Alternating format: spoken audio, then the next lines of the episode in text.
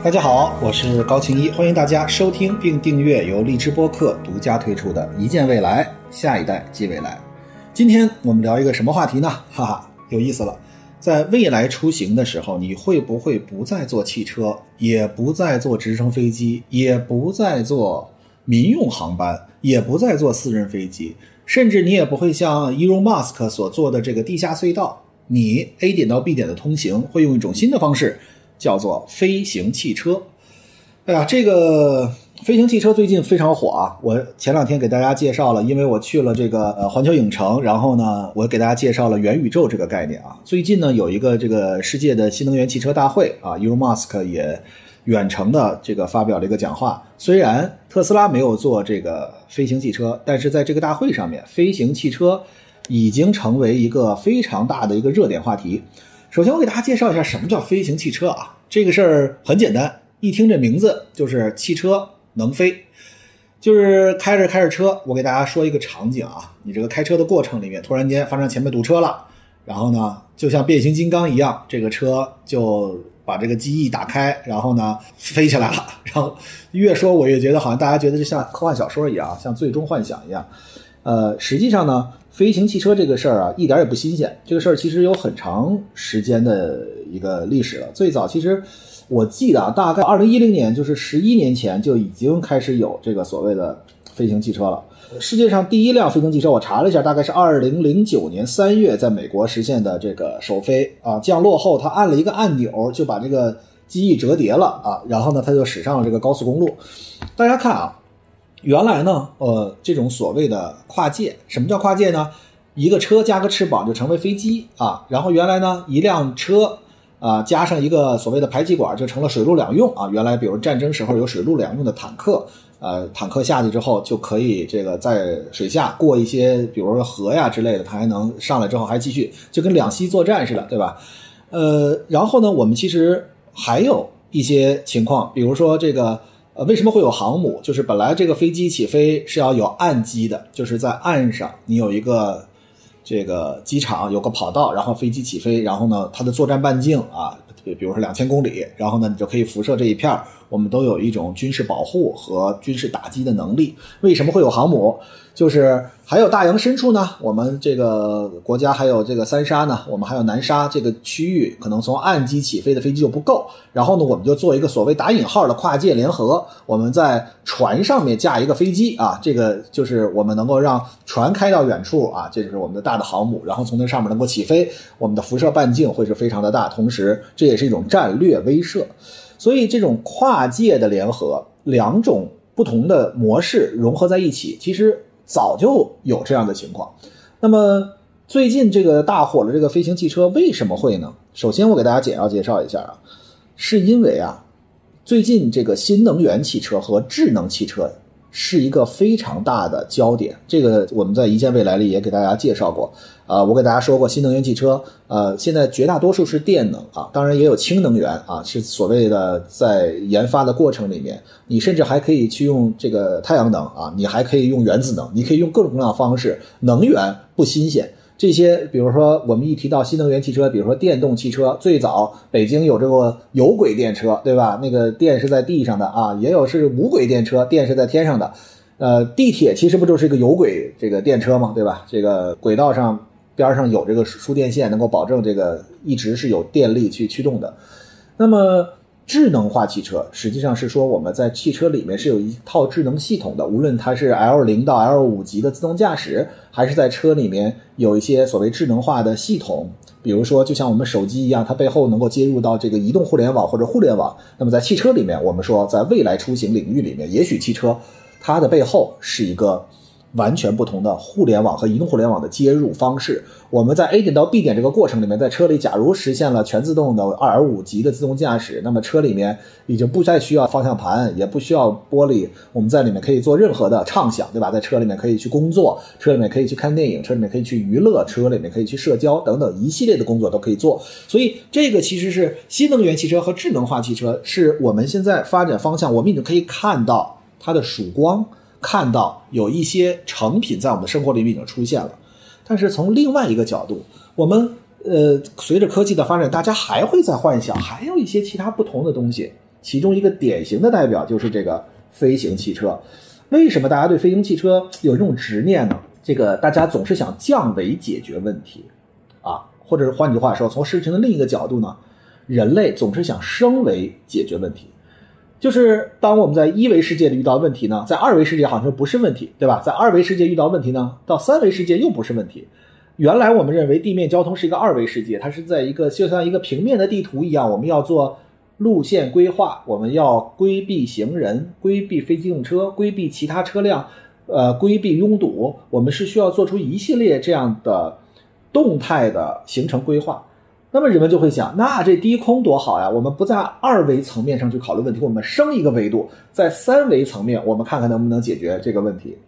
呃，这个初心其实是呃显而易见，就大家觉得我堵车烦了啊。现在呢，有人呃有的也许是不被允许的啊，我我们要坚决批判啊。但是他比如开着车，突然间他就放了一个无人机。啊，这无人机就看看前面哪儿堵车呀，什么情况啊？它应该怎么选择道路啊，对吧？其实我们现在也有一些导航的地图，也可以动态规划，说前面有什么拥堵，那个实时的反映的情况是非常好的。而而且我相信，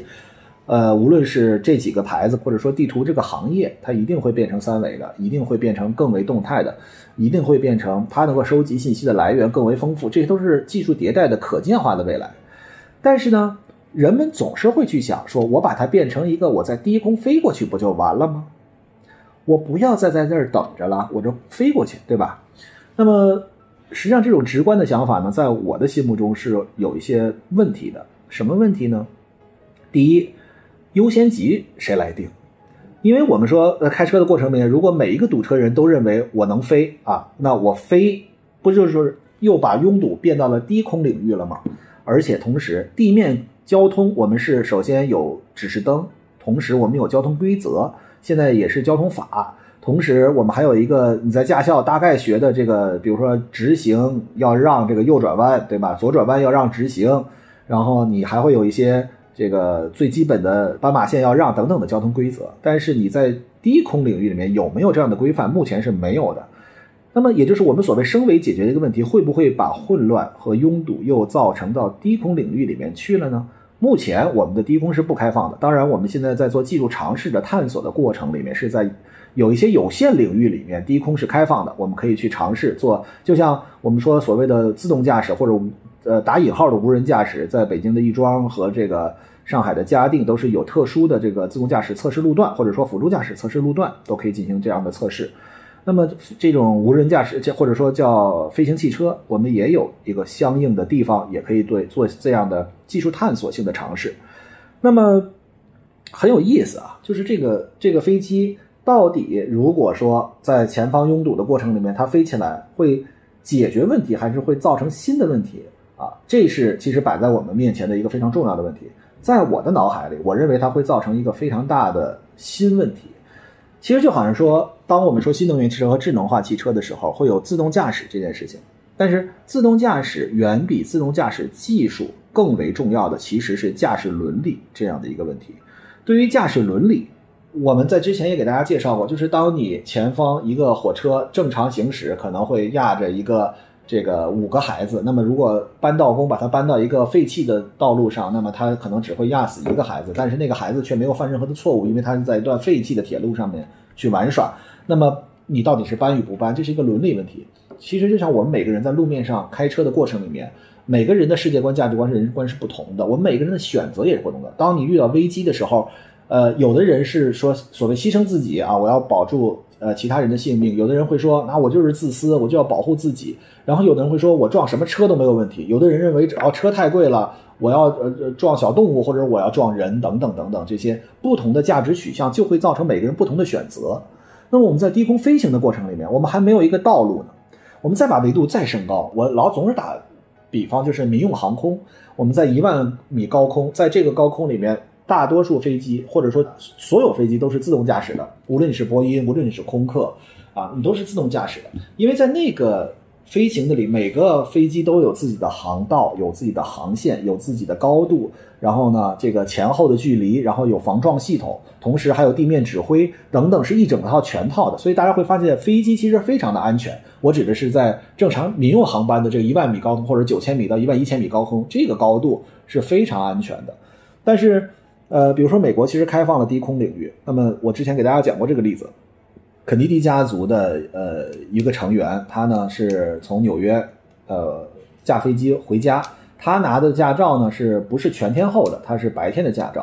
他是那天呢，应该是个周五，呃，下午四五点钟，应该天没黑之前呢，他就要往回飞，这样一个小时之内就能飞到家。但是那天偏偏巧他的会议延迟了啊，他飞往回飞的过程里面天已经黑了。他当时那个飞机是个塞斯纳飞机，它是一个只有仪表的啊，没有这个自动驾驶系统的。他开这个飞机呢，沿着呃海岸线飞，就是沿着这边是陆地，那边是大海，沿着海岸线飞。其实沿着海岸线飞有一个很好的点，就是这边有灯光嘛，对吧？你有灯光，你大概就知道这边是繁华，那边是海，你沿着这边上飞，你有个参照系就不怕了。但是偏偏巧那天云层很厚很低，呃，还有雾，还是什么样的极端情况，它根本就没有看到地面，它等于沿着海岸线往海里飞，最后燃油耗尽，最后摔死，就是个这个机毁人亡，就是。那个时候，其实这个低空飞行也会遇到这样的各种各样的问题，而且所造成的事故可能更多，对吧？前两天一个王牌的驾驶员，一个战斗机的王牌驾驶员，在美国，他好像我记得是在二战还是在什么时候，非常啊英勇啊，战胜了很多的这个过程。然后他在这个试驾玩的过程里面，结果坠地爆炸，那视频还拍出来了。就是其实，在低空领域，在我国是不开放的。但是，即便开放，如果我们没有前置的法律法规的限制，无论我们是不是拥有驾照，就是你开飞机是需要有个商照的，对吧？你是需要有个私照的啊。呃，这个也跟大家之前介绍过，就是私人飞机，嗯，在国内大概七八万、十万以内，你可能用了几十个小时就能够学一个这个驾照。当然，你可能学的是一种初步的飞机，是纯仪表的这种飞机啊。然后呢，这个你不断的努力啊，不断的进步，然后还能够飞这个自动驾驶的飞机。在美国呢，大概二三十万就可以。在美国是塞斯纳，在加拿大是 Diamond 钻石那个飞机，都是小飞机，螺旋桨的啊。然后你不断的升级，最后呢，你成为一名飞行员，对吧？那实际上呢，在我国，如果未来汽车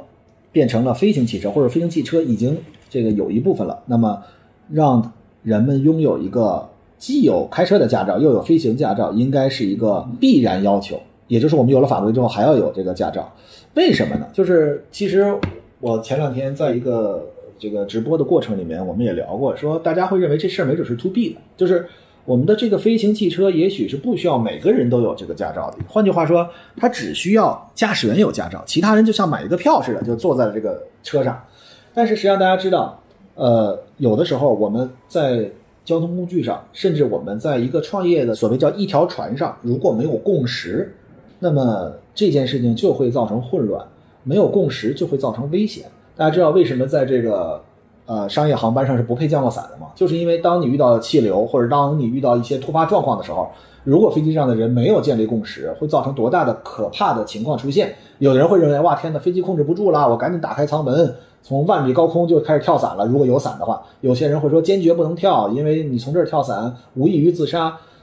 很多人。可能都不知道，没有经过跳伞培训的人在空中跳伞，基本上大概率会是直接呃就地去世啊，不太可能会能够成功的落下来。所以，如果大家没有一个共识，比如说协和客机啊，最后一架协和客机起飞的过程里面，它实际上没有离地之前就已经着火了啊，这个机长也看到了这个火苗出来了，但是他当时已经不能够停下飞机，为什么？因为飞机有一个。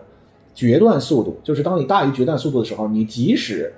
呃，收油啊，停飞机啊，或者说这个降速，甚至反推，飞机也不可能在有限的跑道之内停下。所以他当时唯一的选择就是起飞，最后这个飞机坠毁。所以如果大家不知道有决断速度的时候，那会觉得你飞机反正没起来呢，咱赶紧带脚刹车呀，少给油啊，我们赶紧停下来不就完了吗？所以有的时候。必要的知识和必要的培训是非常重要的，无论你是坐这个飞行汽车还是驾驶这个飞行汽车，所以这是一个非常非常重要的事儿，就是每个人都需要有这样的方式。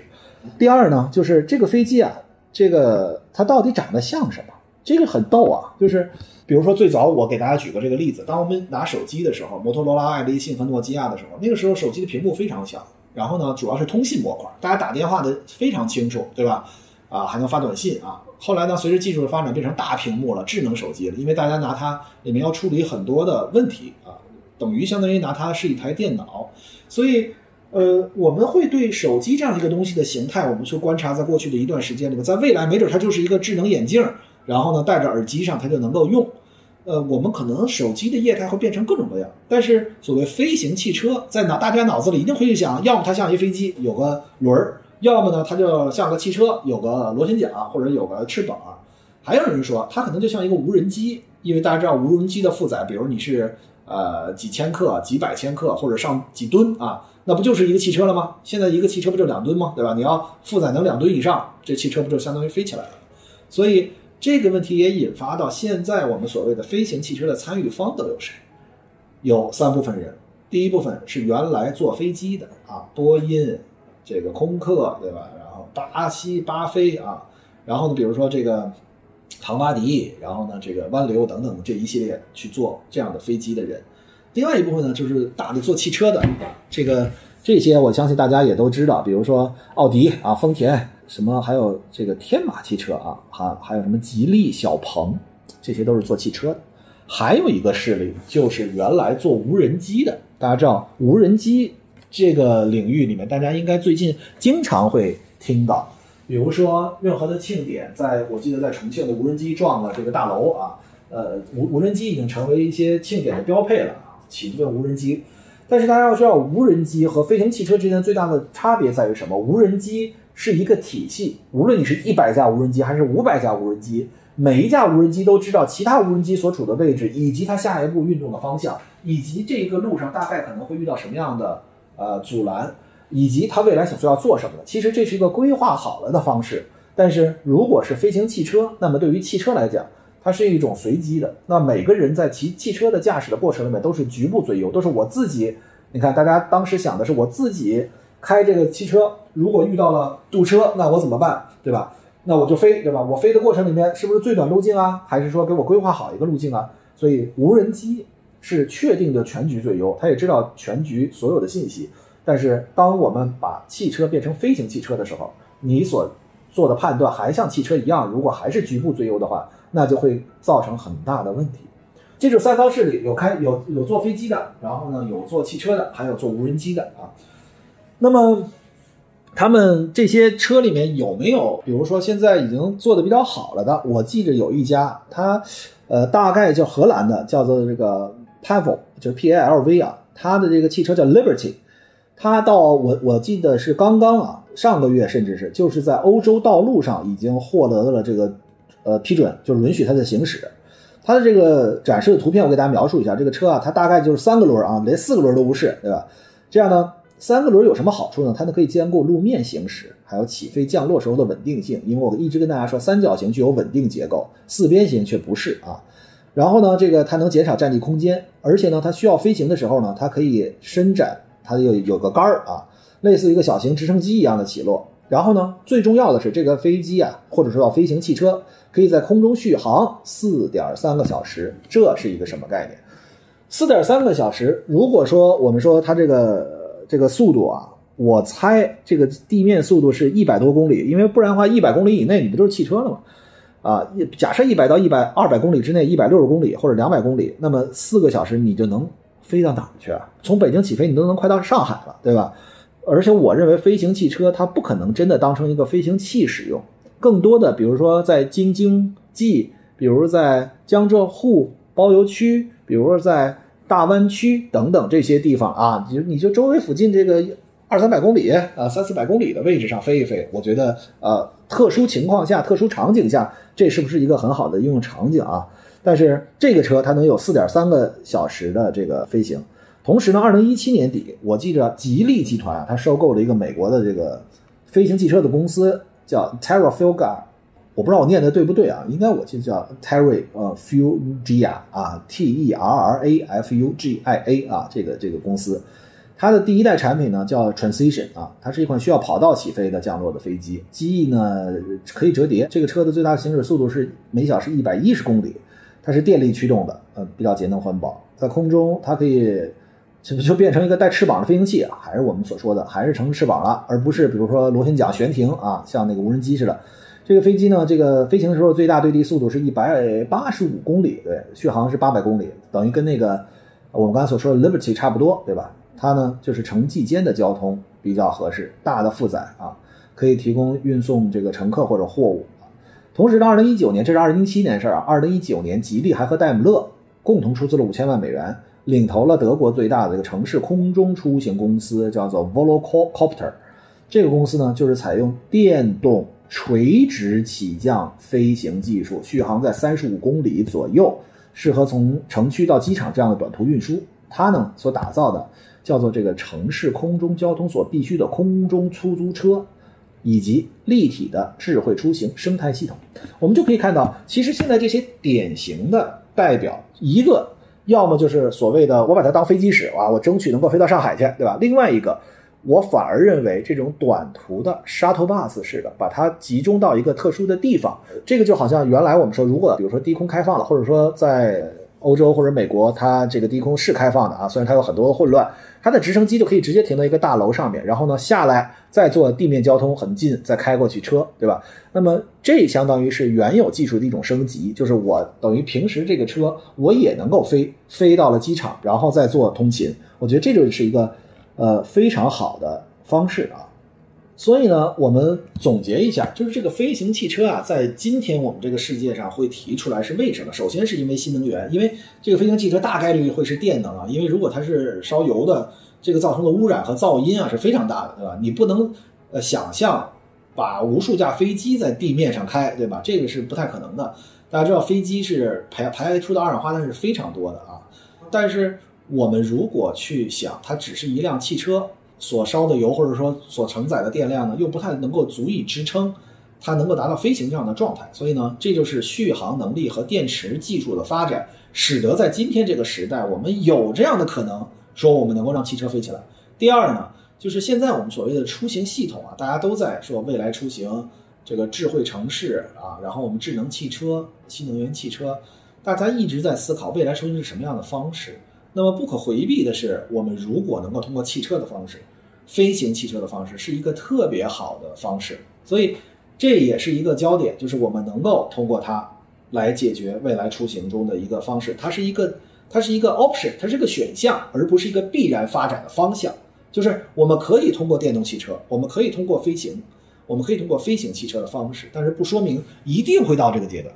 从我的角度呢，我是认为，我其实对整个未来出行这个话题是有极大的乐观性的。就是我们在未来出行，可能在最近的五年到十年，就能让大家有一个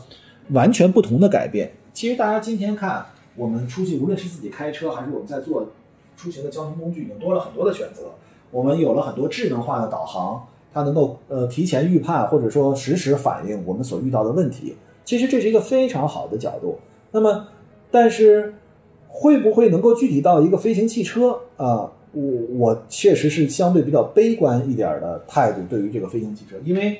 首先我相信在我国低空的空域的开放是需要时间的，同时需要很完整的技术方案的。我们非常稳妥的要推进的话，所以与其我们把时间放在能够保持一个飞行汽车的安全性、飞行伦理的这个共识性，能够。在飞行汽车领域里面达到呃很好的整个系统的优化，这个时间可能如果我们优化地面交通工具，如果我们把每一辆车上面都让它智能化，我们能够使得地面交通产生一个全局最优的解决方案啊。其实现在这件事情在这个一些导航地图上面也已经有有所表现了。这个地图上大家可能看看起来就是能够让道路减少拥堵，或者说能够尽量通畅的一些解决方案。所以，呃，我是觉得，对于飞行汽车它所能够造成的问题，目前我还没有看到它的解决方案啊，就是或者说它的解决方案过于复杂，以至于让我觉得它能够大规模商用的这个前提和可能性不大啊。同时，还有最后一个问题就是它的价格过高啊。现在吉利那个车好像两百万啊，这个我们又怎么会去为了解决这样的一个问题，既要学一个相应的驾照，同时又要去。呃，购买这么贵的一个车，对吧？所以我觉得未来飞行汽车也许有一个特殊的应用场景，就是急救车，比如说救灾，比如说这个警车，这些需要特殊时间节点、特殊应用场景需要升维操作来救救人命的这样的。特殊场景下的飞行器或者说交通工具，我个人认为它的前景要高于我们民用和日常我们能够使用这样的啊交通工具。所以今天我们给大家简要介绍了最近非常火的一个话题，叫做飞行汽车。我也大给大家分析了一下它从第一次出现到中间的这一整套的发展历程，以及最近刚刚上个月在欧洲拿到了这个适配证的这一家。啊，荷兰的公司它的解决方案是什么样子？同时，我们也给大家分析了一下，在我国能够去应用这个飞行汽车的局限性啊和所遇到的困难。同时，我们也给大家介绍了，呃，这个飞行汽车针对于未来出行这个领域里面它所处的位置。我希望能够跟大家一起去畅想未来我们出行的环境和未来出行的方法。谢谢大家今天的陪伴，我们下次再见。